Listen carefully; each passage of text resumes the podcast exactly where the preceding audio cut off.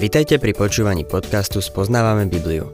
V každej relácii sa venujeme inému biblickému textu a postupne prechádzame celou Bibliou. V dnešnom programe budeme rozoberať biblickú knihu Ezdráž.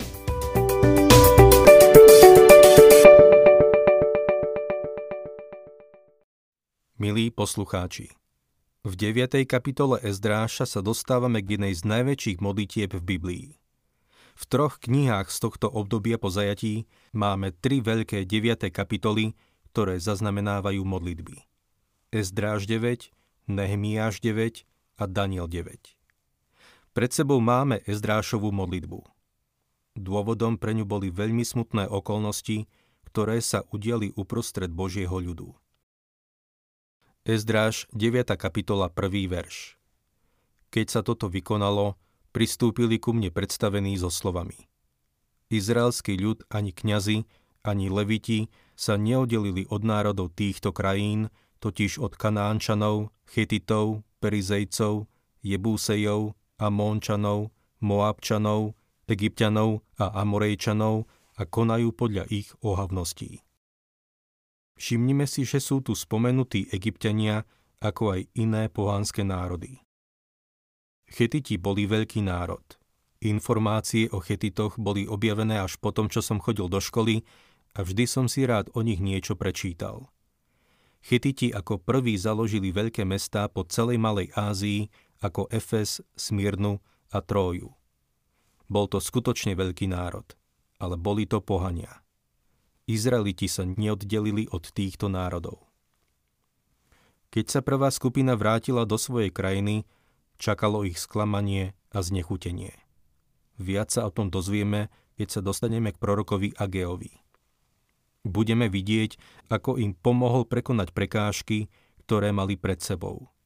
Verte mi, prekonali veľa prekážok a pomocou Agea ich dokázali odstrániť. S Nehemiášovou pomocou znovu vybudovali hradby a Jeruzalemský chrám. Ale sklamanie a znechutenie bolo na každom kroku. V takýchto chvíľach sa človek niekedy spustí. Stalo sa to už veľa kresťanom. Niekto raz že sklamanie a znechutenie je diablova najväčšia zbraň. Židia boli neostražití a uzatvárali manželstva s okolitými pohanskými národmi, ktoré boli nepriateľmi Boha a Izraela. To následne viedlo k tomu, že konali ohavnosti týchto pohanov tým, že sa od nich neoddelili, sa vrhli do nemravnosti a modlárstva. V niektorých prípadoch sa netrápili sobášom, nakoľko vtedajší pohania nevenovali veľkú pozornosť takýmto formalitám, rovnako ako pohania v dnešnej spoločnosti. Hovoria nám, že žijeme v pokrokovej dobe. Milí poslucháči, nie sme iní ako pohania začias Ezdráša. Čítajme druhý verš. Vzali si za ženy z ich dcer pre seba i svojich synov a pomiešali sveté potomstvo s národmi tých krajín. Kniežatá a predstavení sa prehrešili dokonca prví. Dokonca aj predstavitelia národa sa týmto prehrešili.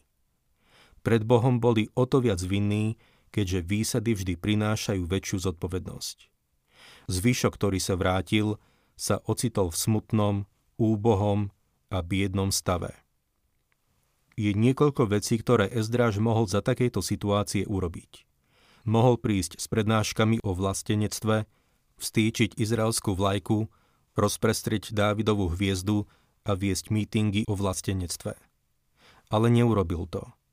Mohol vystúpiť s verejnými prejavmi, kde by zasadil zdrvujúci úder proti zmiešaným manželstvám, nemravnosti a modlárstve, ale ani to Ezdráž neurobil alebo mohol vytvoriť organizáciu a angažovať sa v úsilí znovu získať tieto manželské páry, ktoré upadli do modlárstva.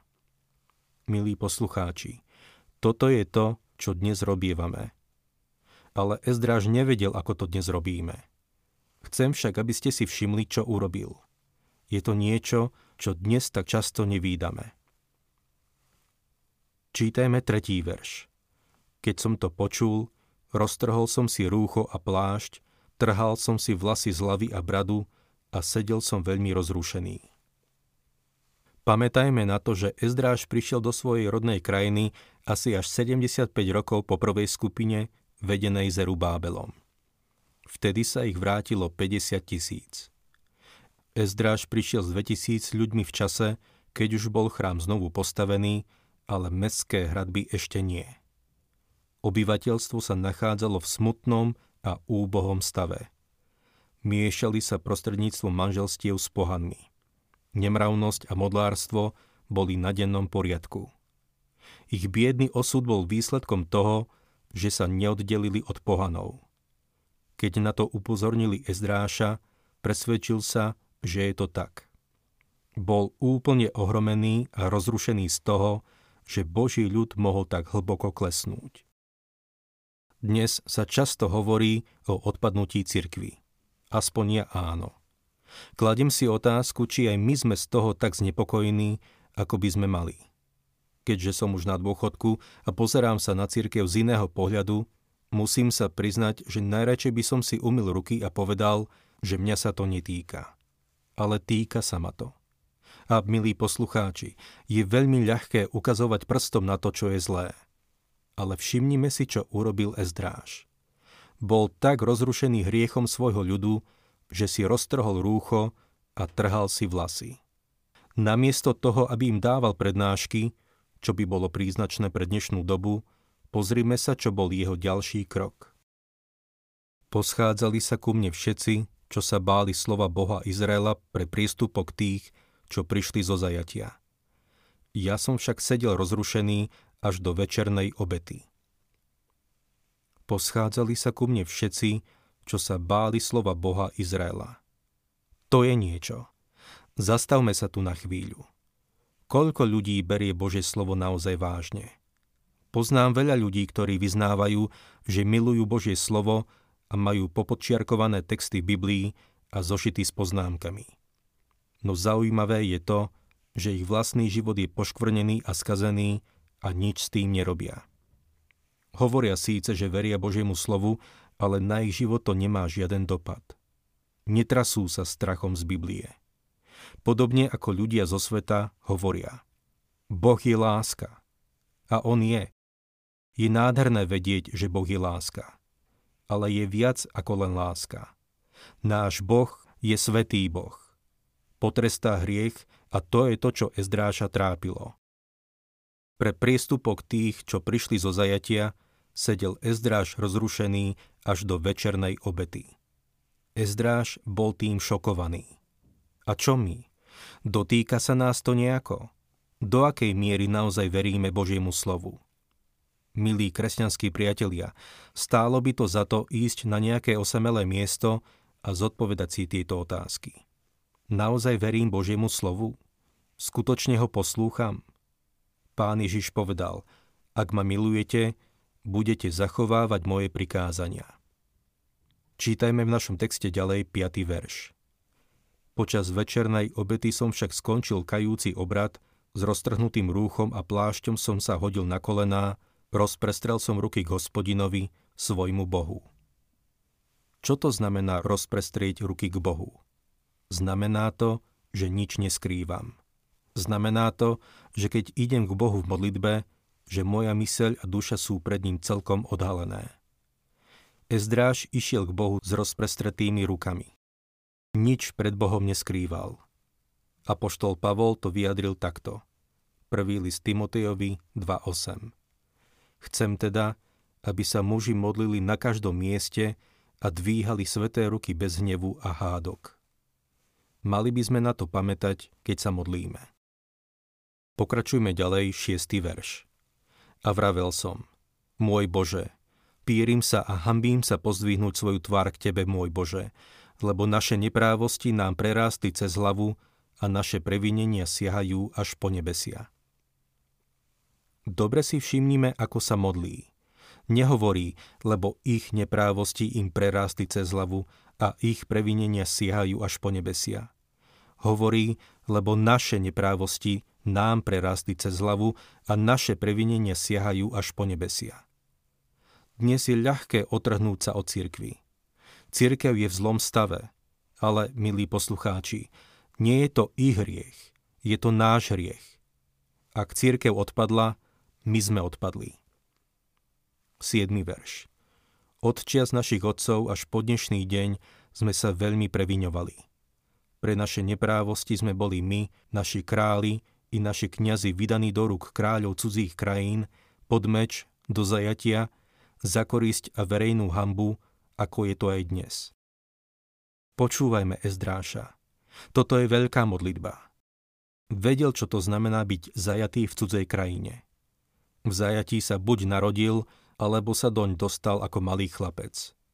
Vedel, čo to znamená. Preto sa triasol, keď si uvedomil, že Boh ho bude súdiť. Milí poslucháči, je veľa ľudí, ktorých Boh dnes trestá. Vedel by som uviesť príklad za príkladom.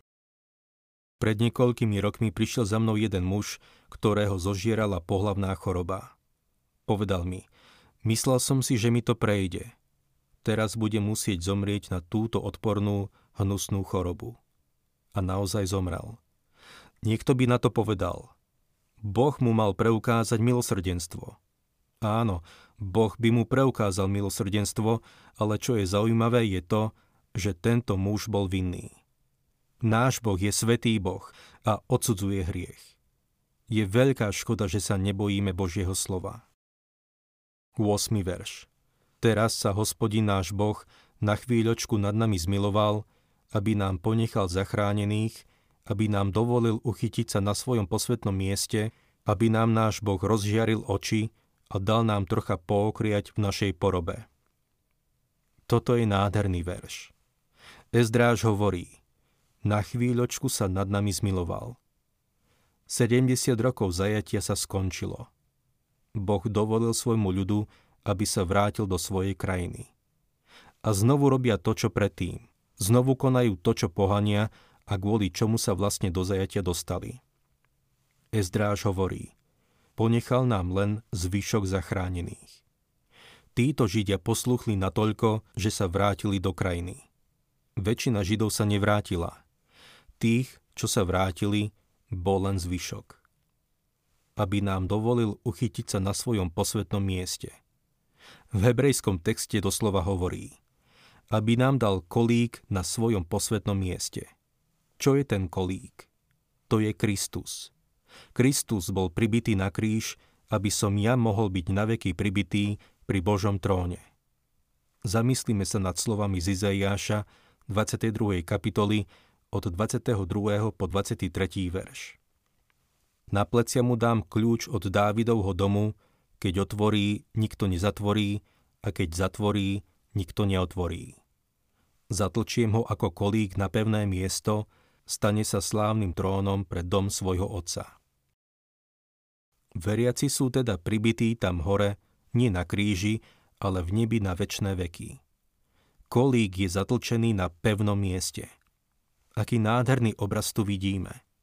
Títo Židia neprišli o svoje spasenie, ale prišli oveľa, vrátanie Božieho požehnania a svojej odmeny. Veľa z nás je spasených, no nedostaneme žiadnu odmenu. Aby nám náš Boh rozžiaril oči a dal nám trocha pookriať v našej porobe. Myslím si, že toto je pravý obraz prebudenia. Slovo prebudenie sa v skutočnosti nenachádza v Biblii. Vždy som to slovo používal z kazateľnice v populárnom zmysle ako duchovný vzrast, keď sa hriešnici vo veľkom obrátili, keď dôjde k veľkému záujmu o veci ducha. Technicky vzaté, prebudenie znamená obnovenie života, elán, návrat k svedomiu. Vzťahuje sa to na to, čo má v sebe život, potom prechádza takmer k smrti, je bez životnej sily a potom sa znovu prebudí do života. V Rimanom 14.9 Pavol píše o Kristovom skriesení týmito slovami. Veď preto Kristus zomrel a ožil, aby panoval aj nad mŕtvými, aj nad živými. Samozrejme, prebudenie sa vzťahuje len na veriacich, ale máme byť presní. Znamená to, že veriaci klesol na nízku duchovnú úroveň a bol privedený späť k životu a moci. Vidíme teda, že tu, v Ezdrášovej dobe, nastalo skutočné prebudenie. Ezdráš pokračuje vo svojej modlitbe. 9. verš. Hoci sme boli otrokmi, náš Boh nás neopustil v našej porobe, ale nám priaznivo naklonil perských kráľov, takže nám umožnili pookriať. Mohli sme opäť vybudovať dom nášho Boha a postaviť ho z rozvalín. Bol našou ochranou v Judsku a v Jeruzaleme. Aký úžasný bol Boh k tomuto ľudu. Vyznali svoj hriech a Boh ich požehná. 10. až 13. verš Čo ti však náš Bože potom všetkom povedať? Veď sme opustili Tvoje prikázania, ktoré si nám dal prostredníctvom svojich služobníkov, prorokov, keď si povedal Krajina, do ktorej idete, aby ste ju dedične zaujali, je zem poškvrnená nečistotou národov tých krajín pre ohavnosť tých, čo ju od jedného konca po druhý naplnili svojou nečistotou. Nedávajte teda svoje céry za ich synov, ani neberte ich céry svojim synom. Nikdy sa neusilujte o ich blaho a dobro, aby ste boli čoraz mocnejší, požívali výhody krajiny a poručili ju svojim synom až na veky. Po tom všetkom, čo prišlo na nás pre naše zlé skutky a pre naše veľké previnenie, Ty, Bože náš, si nás ušetril viac, než by sme si zaslúžili za svoje neprávosti a ponechal si nám tento zvyšok zachránených. Inými slovami Ezdráž hovorí, nepotrestal si nás za naše hriechy tak, ako by sme si zaslúžili. 14. a 15. verš Neslobodno sa nám vykrúcať a porušovať Tvoje príkazy. Nesmieme sa spríbuzniť s tými ohavnými národmi. Veď či by si sa nerozneval na nás do vykinoženia, takže by nik nezostal nažive a neunikol skaze? Hospodín Bože Izraela, Ty si spravodlivý, takže sme tu dnes ako zvyšok zachránených. Hľa, my sme pred tebou obťažení takou vinou, že nik pred tebou preto neobstojí.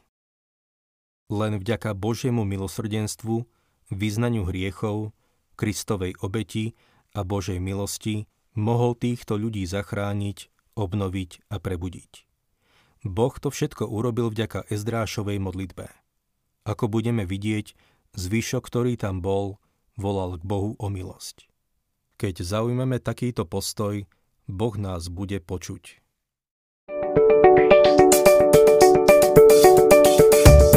Ak sa vám páči program Spoznávame Bibliu, budeme radi, ak ho odporúčite svojim známym a dáte like, alebo nás začnete sledovať na facebookovej stránke Spoznávame Bibliu. A ak vás niečo oslovilo alebo zaujalo, napíšte nám cez Facebook alebo na adresu spoznávame.bibliu zavinač gmail.com.